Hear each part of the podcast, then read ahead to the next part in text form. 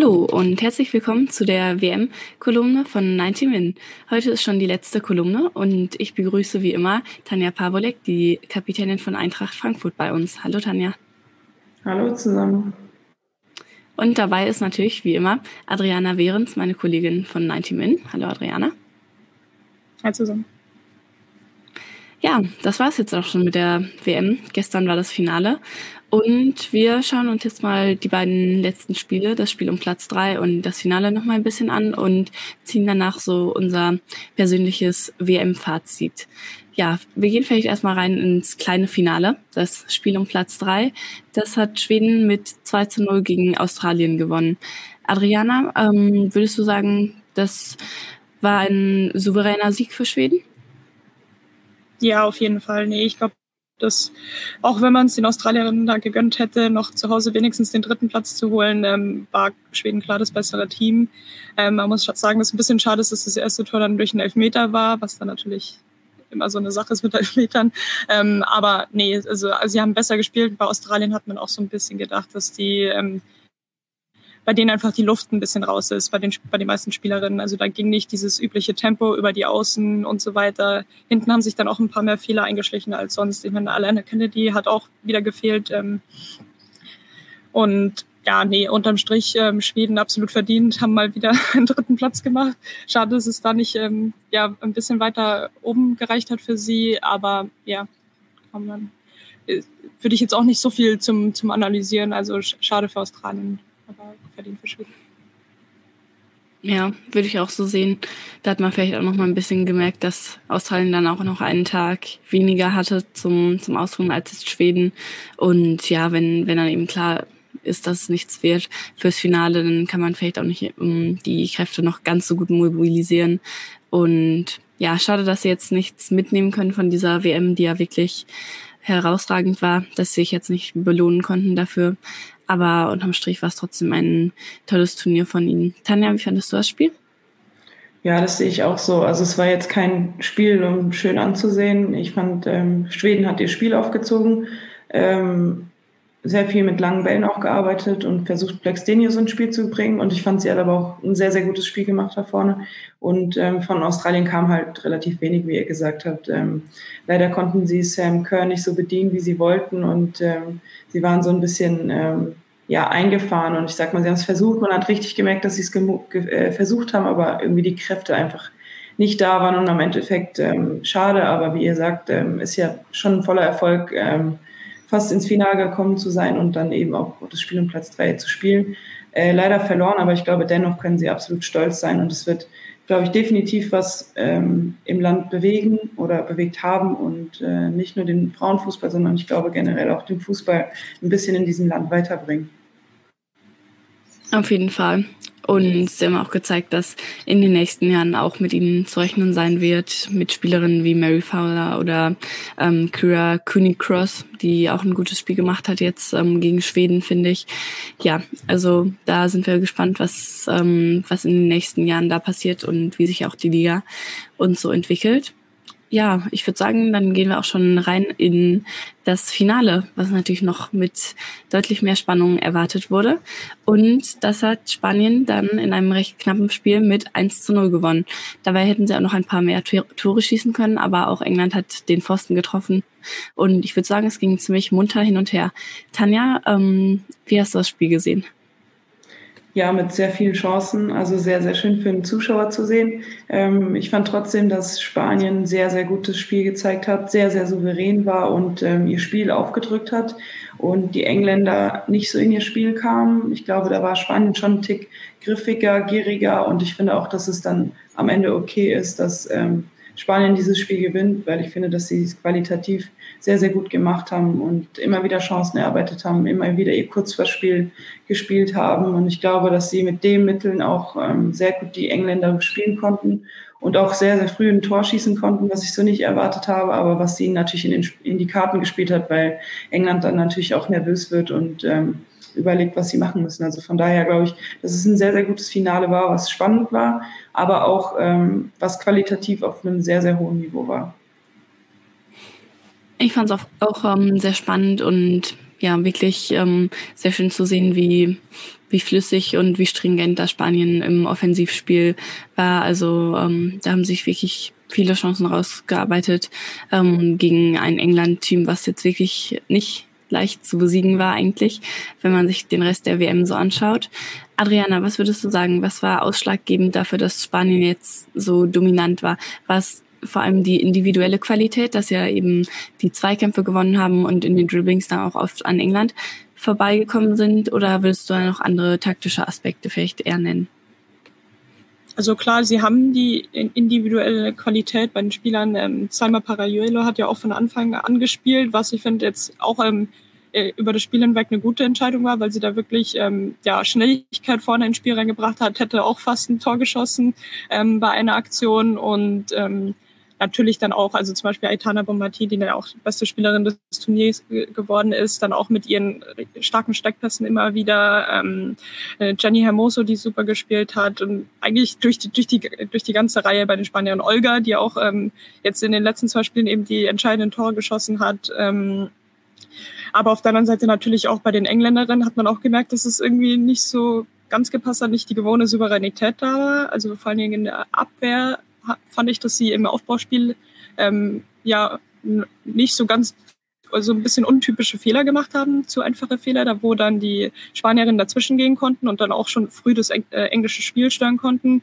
Und auf der anderen Seite vorne haben sie auch irgendwie nicht so viel auf die Reihe bekommen. Am Anfang noch, ähm, finde ich, ganz gute Aktion mit Russo und Ham, aber dann kam irgendwie längere Zeit nichts. Und das hat ja auch dann zu, den, zu dieser Systemumstellung zur Halbzeit geführt durch Serena Weekman, da wo sie auf eine Viererkette umgestellt hat, ähm, was ja dann doch ein Zeichen ist, weil wir ja schon vorher darüber gesprochen haben, dass sie ja manchmal länger mit ihren Wechsel Auswechslungen ähm, wartet. Aber ja, schlussendlich hat es dann auch nicht so viel Schwung reingebracht. Also da hätte ich von England vor allen Dingen am Schluss nochmal ein bisschen, bisschen mehr Zug zum Tor erwartet, weil da außer ein paar Ecken, glaube ich, kam da jetzt nicht so viel. Und da hat Spanien das natürlich auch auf der anderen Seite stark dann noch runtergespielt. Hm. Stattdessen hatte dann ja noch er muss so mit einem Elfmeter die große Chance auf 2 zu 0, aber den hat Erbs dann gehalten und wurde dann später auch als beste Torhüterin des Turniers ähm, ausgezeichnet. Naja, man kann sich vielleicht drüber streiten. Ich fand ähm, Musovic auch sehr stark, ähm, könnte man bestimmt auch diskutieren oder Mackenzie Arnold von Australien, aber ja, generell auch sehr starke Torhüterleistungen einfach bei dieser WM ja, insgesamt hatte England dann wirklich nicht mehr die ganz so große Schlussoffensive, wie man es gedacht hätte. Sarina Wiegmann hat nach dem Spiel gesagt, dass sie nach dem gehaltenen Elfmeter sicher war, dass es so ein Wendepunkt sein, sein kann im Spiel, dass ähm, England jetzt gleich nochmal den Aus, äh, Ausgleich schießt, aber irgendwie ist es dann doch nicht so weit gekommen. Ähm, vielleicht war es auch so, dass, dass sie in der Startaufstellung eine Entscheidung getroffen hat, die vielleicht im Nachhinein betrachtet nicht ganz richtig war. Ähm, wir hatten ja schon besprochen, dass Lauren James wieder ähm, zurück ist nach ihrer Sperre von zwei Spielen. Und sie saß jetzt erstmal nur auf der Bank. Und für sie stand dann Ella Toon in der Startelf und ich finde, James hat es nach ihrer Einwechslung super gemacht und hat da echt nochmal Schwung reingebracht. Vielleicht wäre sie sonst eine Kandidatin ähm, von Beginn an gewesen. Aber gut, auch nach der Pause hat sich das Spiel nicht wirklich von fundamental verändert, auch ähm, nach diesen personellen Umstellungen und der, dem Wechsel auf eine Viererkette. Ähm, Tanja, woran lag das, dass diese Änderung von Wiegmann, wenn man sie doch einmal hat, dass sie dann trotzdem nicht gegriffen haben? Ja, ich glaube einfach, das liegt daran, dass Spanien es einfach sehr, sehr gut gemacht hat. Ähm, ich glaube, England hat es versucht, ähm, mit James noch ein bisschen Schwung reinzubringen. Ich finde auch, dass sie ein sehr, sehr gutes Spiel gemacht hat. Immer wieder anspielbar und immer wieder gute Entscheidungen getroffen und auch für ein bisschen Wirbel da vorne gesorgt. Aber ich finde, dass einfach äh, Spanien durch die Bank weg ein richtig gutes Spiel gemacht hat und es ist richtig schwer war für die Engländer da durchzukommen. Und ich glaube, dass sie ähm, versucht haben, über ihre eigene Art und Weise zu kommen, mit den schnellen Außen auch, um irgendwie da durchzubrechen und dann die vorne zu bedienen. Aber es, es hat eben nicht geklappt und ich glaube, dass, dass dann eben auch ähm, die Variabilität, wie es im Spanien-Spiel ist, mit, dem, mit der fußballerischen Klasse irgendwie nicht, nicht so da ist oder nicht so in der DNA ist wie, wie bei Spanien und das vielleicht dazu geführt hat, dass sie dann spielerisch auch nicht so gut durchkamen. Ich finde, sie haben es gerade zu Beginn, das hast du ja auch schon angesprochen, Adriana, mit Russo und Hemp eigentlich ähm, auch ganz gut geschafft, mal so ein bisschen Gefahr zu kreieren. Ähm, und ich finde, man hat auch gesehen, dass Spanien schon Schwachstellen hat. Ähm, zum Beispiel jetzt in der Innenverteidigung haben sie eine Irene Paredes, die ist sehr ruhig am Ball und hatte auch wieder eine super Passquote. Aber die ist eben nicht die allerschnellste und ähm, Hemp hat da in einem Sprintduell einmal ähm, deutlich gewonnen auch. Und da hat man eigentlich gesehen, dass da vielleicht mehr drüber gehen könnte. Aber ich finde, das hat England irgendwie nicht konsequent genug ausge ausgenutzt und hat es dann irgendwie nie so wirklich geschafft, ähm, richtig gefährlich zu werden. Und deswegen hat es mich auch so ein bisschen gewundert, dass Russo dann ausgewechselt wurde. Also zu Ende der ersten Halbzeit ist sie zwar nicht mehr in die großen Situationen gekommen, aber dann hatte England eben keine wirkliche Nummer neun, keine wirkliche Stürmerin in der Mitte mehr auf dem Platz. Und das fand ich so ein bisschen seltsam, weil sie dann eben nicht mehr so die wirkliche Anspielstation hatten, noch weniger als vorher. Und dann haben sie hauptsächlich versucht, irgendwie mit den Flanken ähm, auf Millie Bright, die dann am Ende wieder vorne stand. Diesen taktischen Kniff kennt man inzwischen auch schon ganz gut, ähm, irgendwie zum Torerfolg zu kommen. Aber das hat Spanien auch ganz gut gedeckt. Ähm, Adriana, würdest du das auch so, so sehen? Ähm, und was glaubst du? Ähm, woran lag das, dass das Offensivspiel, was ja gegen Australien echt noch sehr gut war, ein ähm, bisschen, bisschen zum Erlahmen gekommen ist in dem Finale?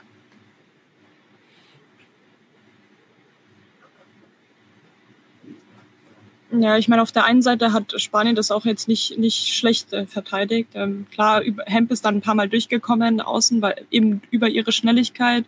Ähm, und in der ersten Halbzeit haben sich ein paar Chancen da ergeben. Als gerade dann, als ein bisschen Unordnung mal im, im spanischen Strafraum war, wie der Lattentreffer von Hemp. Ich glaube, das war nach einer Ecke. Und ähm, klar, da musst du in so einem Finale, da kriegst du auch nicht so viele Chancen normalerweise. Da musst du eben so solche Situationen nutzen.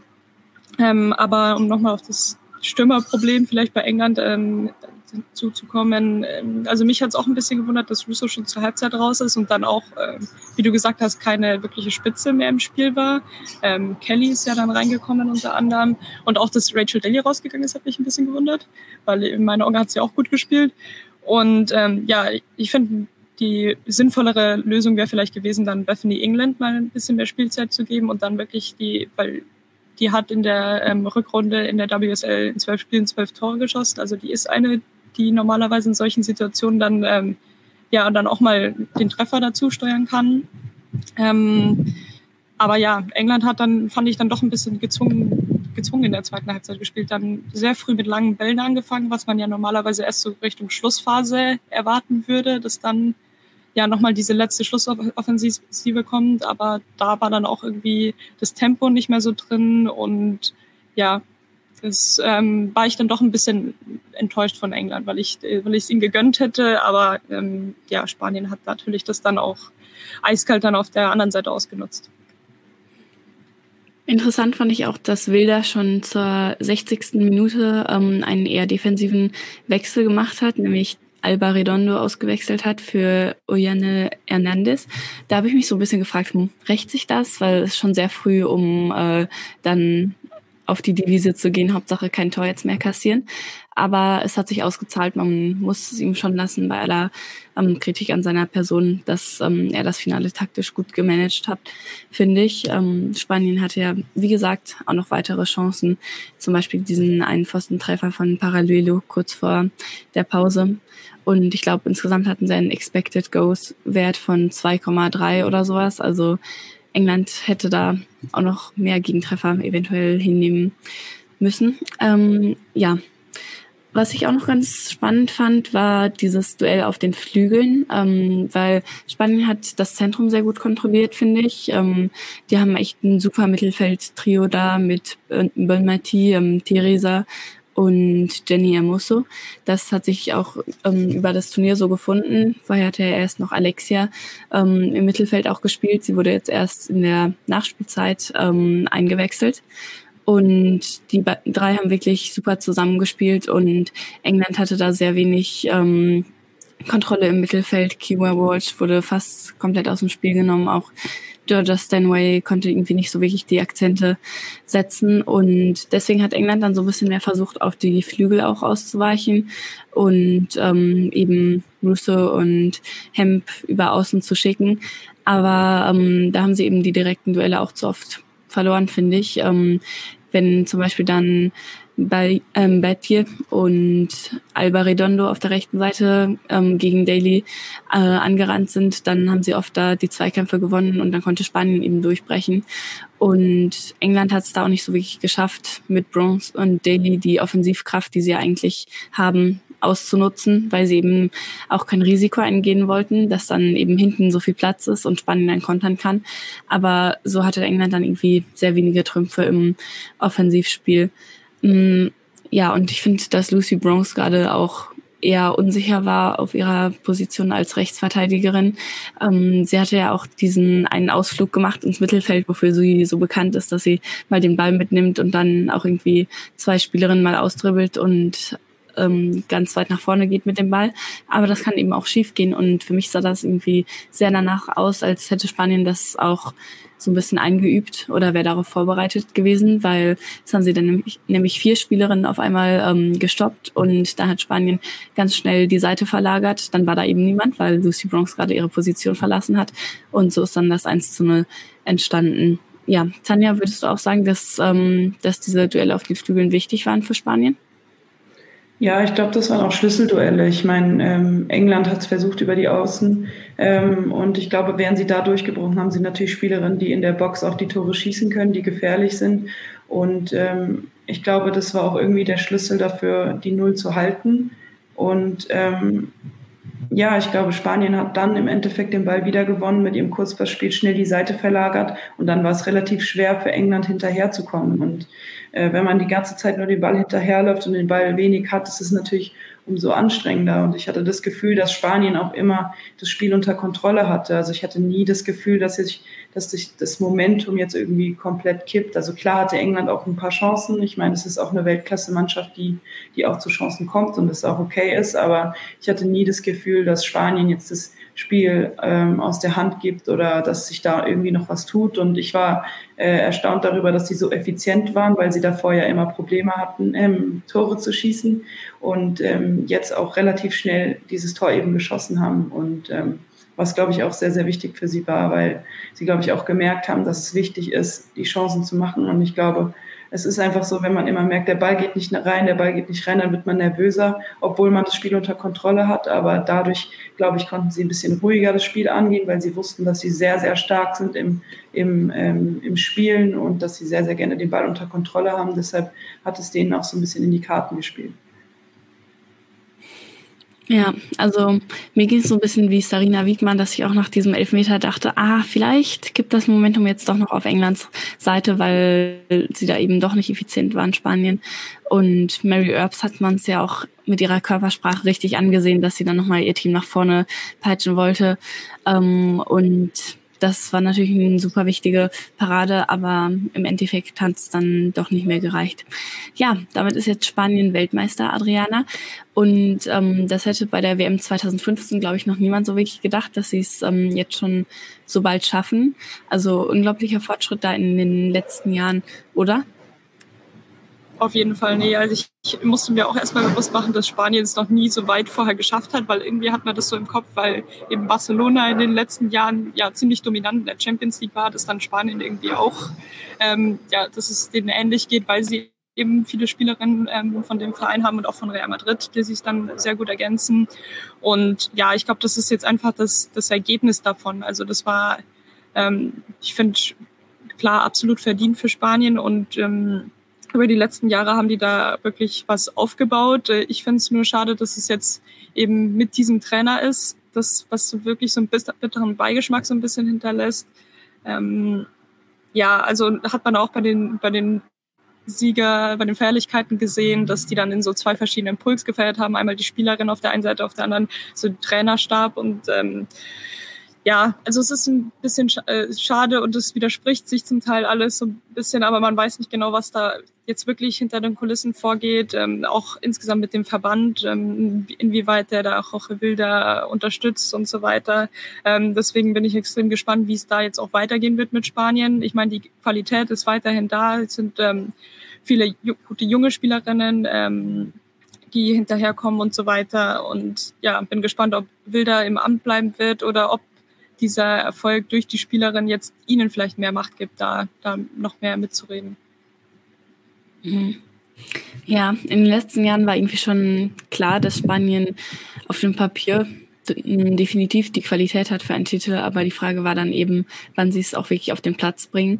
Und ähm, das ist natürlich ähm, schön, dass es ihnen jetzt gelungen ist und dass sie da auch so einen guten Matchplan hatten. Aber unter den Bedingungen, ja, ist es natürlich nochmal was anderes und ist es auch irgendwie das eingetreten, was man sich schon denken konnte vorher. Spanien hat gewonnen und ähm, direkt ähm, kamen dann natürlich die Kommentare vom Verband, dass ähm, Wilder ja so ein toller Trainer ist und ähm, dass alles an ihm liegt. Und es gab dann auch so einen Post von den Wilder in, ähm, eben in Reaktion auf das ganze Wilder Out. Das fand ich auch nicht so unbedingt nötig, weil dieser sportliche Erfolg ändert ja nichts an der berechtigten Kritik und ähm, auch an den strukturellen Problemen. Es ging ja bei diesen ähm, 15 Rücktritten nicht nur um Wilder, sondern auch um die Rahmenbedingungen vom Verband generell. Ja, Tanja, hat das für dich auch so ein bisschen diesen ähm, sportlich definitiv verdienten Erfolg überschattet? Ja, also ähm, natürlich ist es so, dass man es auch den Spielerinnen anmerkt. Also bei den Feierlichkeiten sieht man, dass keiner zu dem Trainer geht und sich mit ihm freut. Oder wenn er den Pokal hochreißt, dann macht keiner mit. Und das ist natürlich schade, weil es ist so schön, irgendwie so eine Einheit zu bilden, auch mit dem ganzen Stuff zusammen. Und da merkt man einfach, wie, wie zerfahren das ist und wie verfeindet auch die beiden Parteien miteinander sind. Und ich glaube, dass es einfach kein schönes Miteinander ist. Und ich, wenn man das weiß, dann ist es natürlich als Zuschauer so ein bisschen so, dass man denkt, okay, schade, äh, muss jetzt nicht sein. Aber ich glaube, generell ist es umso schöner für die Spielerin, eben trotz dieser Situation, ähm, trotz diesem Nichtstun des Verbandes eben so einen Titel zu holen. Also ich glaube, da kann man auch irgendwie so diese Mentalität ähm, mit reinbringen und sagen, ja, okay, wir haben es trotzdem geschafft und wir können stolz auf uns sein, trotz der Bedingungen und, und so weiter, sowas geschafft zu haben. Also von daher freut es mich eigentlich umso mehr, dass die Spielerinnen es auch geschafft haben einerseits, aber andererseits kann es natürlich auch ein falsches Zeichen an den Verband sein, dass ja alles gut ist und dass sie eben nichts ändern müssen. Aber man muss halt schauen, wie sie das jetzt aufnehmen, ob da jetzt noch was passiert oder wie Adriana sagt, ob die halt eben noch mehr Macht bekommen, was natürlich auch super für die Spielerinnen wäre. Laut den Medienberichten war es ja auch bei der WM so, dass ja dass es schon so war, wie die Szenen es vermuten lassen, dass irgendwie die Kommunikation zwischen Wilder und den Spielerinnen immer noch nicht so ideal war und dass es eben eher wie so eine Zweckgemeinschaft auf Zeit war. Ähm, das hat jetzt sportlich ganz gut geklappt, aber ich glaube, so eine WM ist auch nochmal so eine Extremsituation, wo man dann auch ein Ziel hat und darauf eben hinarbeitet, auch auf engen Raum und so. Ähm, aber ob das langfristig dann auch noch funktioniert, ist eben eine ganz andere Frage, glaube ich. Ja, und was auch noch im Fokus ähm, stand, war ähm, das Verhalten vom spanischen Verbandspräsidenten Luis Rubiales, ähm, weil der bei der Siegerehrung ja mehrere Spielerinnen erst ähm, auf die Wangen geküsst hat und dann eine von denen, Jenny Hermoso, auch noch auf den Mund. Und sie meinte auch später, dass er es ähm, gar nicht gut fand, verständlich. Also ein totaler Übergriff. Ähm, und das ist eben der Verbandspräsident, der auch Wilder natürlich stützt. Ähm, ich finde, das ist auch nochmal so eine Szene, die gezeigt hat, ja, dass ähm, da auf jeden Fall einiges schief läuft in diesem Verband und dass ähm, man eben nicht immer unbedingt auf die Spielerinnen hört. Ähm, vielleicht können wir jetzt auch noch ein kleines Fazit von der WM generell ziehen. Was wird euch denn von diesem Turnier in Erinnerung bleiben, neben diesem ähm, WM-Sieg von Spanien? Fang doch mal an, Adriana. Also für mich ist, glaube ich, wirklich diese, diese Stimmung, die selbst wenn man nicht da gewesen ist, äh, mitbekommen hat, gerade in Australien eben die, die Fans, die dann auch durch das, ja, dadurch, dass Australien so weit gekommen ist, eben, dass die so mitgezogen sind. Das war einfach ähm, toll zu sehen, wie die beide die Stadien voll gemacht haben, ähm, die Public Viewings, die Bilder und so weiter. Und ich glaube, dass jeder gerne dann Australien gerne im ja, Finale gesehen hätte, um eben diese, diese ja, Energie auch mitzunehmen, was dann ein bisschen schade war, dass es nicht gereicht hat. Aber ähm, ja, schlussendlich ist das so, was, was für mich hängen geblieben ist, aber auch dieser ähm, glaube ich, für mich diese Erweiterung auf 32 Teams, weil es eben so vielen anderen Nationen ermöglicht hat, irgendwie Teil von diesem großen Ganzen zu sein. Und ähm, ja, fand ich auch immer wieder schöne Bilder, als der, die ersten Siege da eingefahren wurden oder auch die ersten Tore geschossen wurden. Ähm, zum Beispiel Irland, dieser Olympico direkt per Ecke oder für Panama dieser wunderschöne Freistoß. Und ich glaube, das waren einfach ähm, ja, die extrem, extrem schöne Bilder während dieser WM. Auf jeden Fall. Also total wichtige Tore und teilweise auch Siege dann für die, für die Länder, die das erste Mal dabei sind. Und man hat dann auch wirklich gesehen, wie viel das bedeutet. Ähm, zum Beispiel die Bilder von, von den Philippinen, wo die Spiele dann in den Einkaufsmalls und so gezeigt wurden und dann alle am Jubeln waren, als das allererste WM-Tor und kurz danach auch der erste WM-Sieg ähm, gefeiert wurden. Das ist natürlich ähm, was ganz Besonderes. Tanja, ähm, wie ist es bei dir? Was bleibt dir vor allem in Erinnerung? Ja, ich sehe das absolut wie ihr auch. Also einerseits die Stimmung, aber andererseits auch die Emotionen, die auf dem Platz sind, ähm, die waren immer wieder schön zu sehen, finde ich. Aber auch die, die spielerische Klasse der vermeintlich kleineren Gegner, das bleibt mir auch irgendwie ein bisschen in Erinnerung, weil man eben nicht gedacht hätte, dass sie so dagegenhalten können und dass sie auch Spiele gewinnen können, die äh, größeren ärgern können. Also von daher finde ich das schon sehr interessant und habe ich so nicht mit gerechnet, dass eben die kleineren Mannschaften so gut aufgestellt sind, taktisch, technisch, aber auch körperlich. Und ich glaube, das ist was, was zeigt, wie der Frauenfußball sich entwickelt, in der Breite auch vor allem. Und es zeigt auch, dass es gut war, das Turnier aufzustocken. Und ähm, ja, ich glaube, dass, dass wir da auch auf jeden Fall noch eine breite Zukunft haben und die Mannschaften sich noch, noch besser aufstellen können und die nächsten WMs eben noch besser werden. Von daher waren diese Emotionen vor allem auch von diesen Mannschaften so schön zu sehen, weil sie sich eben so sehr gefreut haben, aber auch mit voller Leidenschaft dabei waren, egal welche Hürden da waren, ob sie die Reise selbst finanzieren mussten oder sonst was. Also von daher waren das schon sehr, sehr schöne Hintergrundstories auch dabei. Das fand ich auch beeindruckend und gerade eben vor dem Hintergrund von diesen widrigen Bedingungen ähm, einfach unglaublich, was da viele Teams geleistet haben. Und ja, andererseits schade, dass man auch bei dieser WM noch wirklich so viel darüber sprechen musste. Also es, solche Probleme wie jetzt die Finanzierung der Reise oder Probleme mit den Gehältern, die wirklich gezahlt wurden und den Vorbereitungsspielen, das hat ja wirklich unglaublich viele Teams betroffen. Also jedes dritte bestimmt. Und ähm, ja, man fragt sich natürlich, wie viel mehr noch erreicht werden könnte, wenn eben die Bedingungen perfekt ähm, wären. Aber so ein Team wie Nigeria war ja dann auch super nah dran, England rauszuschmeißen und sind dann nur ganz knapp gescheitert im Elfmeterschießen.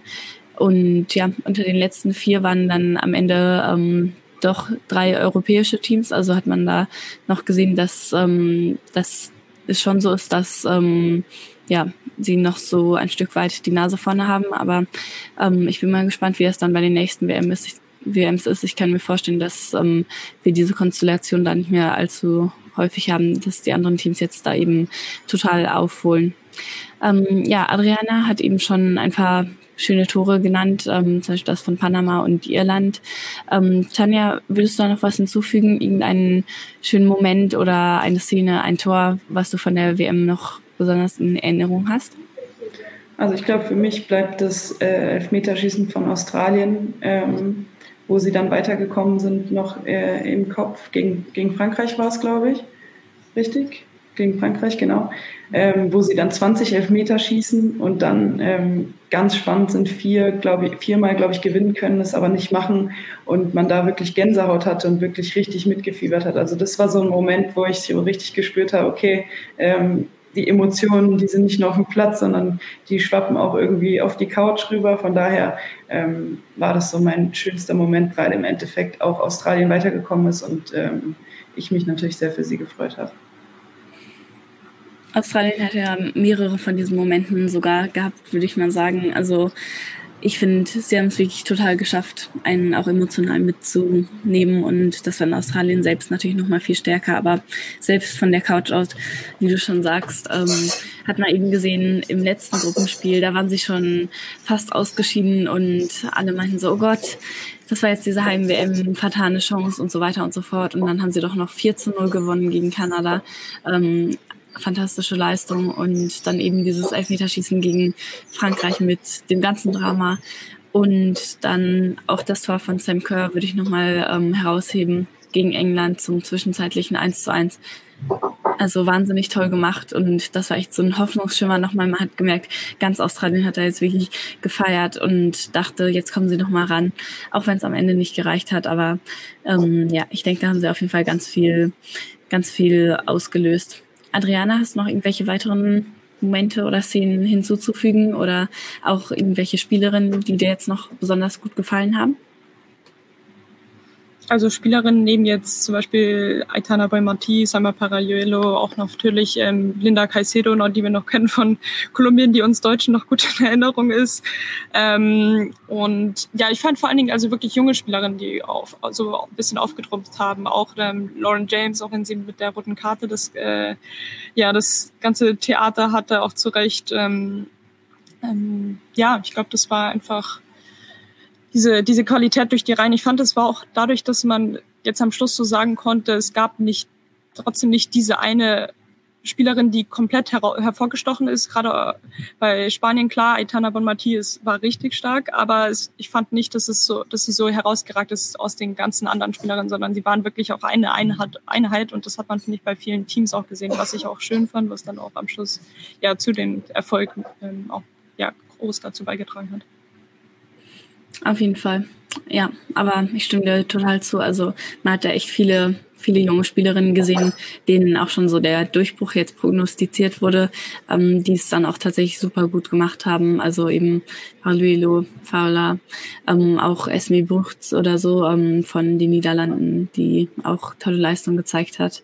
Ähm, ja, das fand ich auch wirklich ähm, sehr schön zu sehen. Und ja, jetzt ist die WM auch schon vorbei. Ähm, alle Spielerinnen fliegen jetzt wieder zu sich nach Hause und ich finde es immer krass, wie wenig Zeit da auch ähm, teilweise dazwischen liegt. Ähm, denn bald geht's auch schon weiter, Tanja. Ähm, ihr bei Eintracht Frankfurt habt jetzt ähm, bald die Champions League Qualifikation von, vor der Brust und ähm, eure Nationalspielerinnen sind auch schon wieder zurück im Training, oder? Genau, also sie waren jetzt äh, letzte Woche schon wieder im Training, äh, einen Tag und hatten dann auch direkt ein Testspiel, konnten sie auch schon ein bisschen Minuten sammeln. Das ist natürlich ganz wichtig, weil, wie du schon gesagt hast, wir nicht viel Zeit haben. Jetzt geht's noch ins Trainingslager und dann kommt so der letzte Feinschliff. Also ähm, viel Zeit bleibt nicht, aber ähm, damit kommen wir schon klar. Wir kennen die ja schon, wir haben sie gut aufgebaut, haben ein bisschen was vorbereitet mit Welcome Back und ähm, dass sie nicht so traurig sein sollen. Und ich glaube, die, die haben sich schon ganz wohl gefühlt und ich glaube, sie sind auch froh, ähm, wieder in Frankfurt zu sein. Ja, bestimmt. Und jetzt ist bestimmt auch schon die Vorfreude groß auf diese Champions League Quali. Ähm, ihr habt ja auch gespielt in, Frank äh, in Frankfurt, ne? Und ähm, ja, jetzt geht die Saison auch schon fast wieder los. Ähm, ist das schon in den Köpfen so komplett angekommen oder ist man vielleicht noch so ein bisschen im Vorbereitungs-WM-Modus gewesen? Ja, also irgendwie ist man trotzdem noch in diesem Modus drin. Also solange man Testspiele spielt, fühlt sich irgendwie noch nicht so nah an. Ähm, aber ich glaube, wenn wir in der Woche sind, äh, wo wir äh, in der Champions League Quali spielen, dann glaube ich, kommt so langsam die Realität, dass es wirklich jetzt bald losgeht. Und aber wir freuen uns unheimlich, auch in Frankfurt das austragen zu dürfen und das zweite Spiel dann auch ähm, im äh, großen Stadion der Männer spielen zu können. Ich glaube, das wird mal wieder ein sehr, sehr, sehr schöner Moment werden. Und ich hoffe natürlich, dass wir dann das Finale spielen werden. Und ja, wir fiebern alle drauf hin. Und äh, ich glaube, dieses Gefühl kommt so ein bisschen nach dem Trainingslager, wenn es Richtung äh, der Spiele geht. Ja, wir drücken auf jeden Fall die Daumen und freuen uns auch auf die Saison generell. Ähm, ja, dann sage ich zum letzten Mal Danke. War wirklich sehr nett mit euch. Also es hat mich gefreut, die WM mit euch so ein bisschen zu begleiten und darüber zu reden. Ähm, danke dir, Tanja, dass du mal dabei warst und mit deiner Expertise ähm, und deinen Erfahrungen da ähm, uns geholfen hast. Danke auch. Es hat mir wirklich sehr, sehr viel Spaß gemacht, alles zu analysieren und ähm, ein paar Fakten rauszuhauen. War, war sehr cool. Ja, finde ich auch. Und danke dir natürlich auch, Adriana, mit deinem ganzen Fachwissen. Danke, nee, es hat auf jeden Fall sehr viel Spaß gemacht. War schön, das ähm, immer nach jeder Runde zu analysieren und werde ich bestimmt jetzt auch erstmal vermissen. Ja, auf jeden Fall. Ich fand auch, es war echt schön, sich da mal so Gedanken zu machen, was besprechen wir jetzt und eure Gedanken dazu zu hören. Ja, ich hoffe, es hat auch euch, ähm, den Hörerinnen und Hörern, Spaß gemacht. Und ähm, dann würde ich sagen, macht's gut. Bis dann. When you need mealtime inspiration, it's worth shopping Kroger, where you'll find over 30,000 mouthwatering choices that excite your inner foodie. And no matter what tasty choice you make, you'll enjoy our everyday low prices, plus extra ways to save, like digital coupons worth over $600 each week. You can also save up to $1 off per gallon at the pump with fuel points. More savings and more inspiring flavors make shopping Kroger worth it every time. Kroger, fresh for everyone. Fuel restrictions apply. Save big on your Memorial Day barbecue, all in the Kroger app. Get three pound rolls of juicy 80% lean ground beef for $3.49 a pound with a digital coupon. Then get select varieties of flavorful Powerade, Body Armor Super Drink, or Arizona tea for 77 cents each, all with your card. Shop these deals at your local Kroger today, or tap the screen now to download the Kroger app to save big today. Kroger, fresh for everyone. Prices and product availability subject to change. Restrictions apply. See site for details.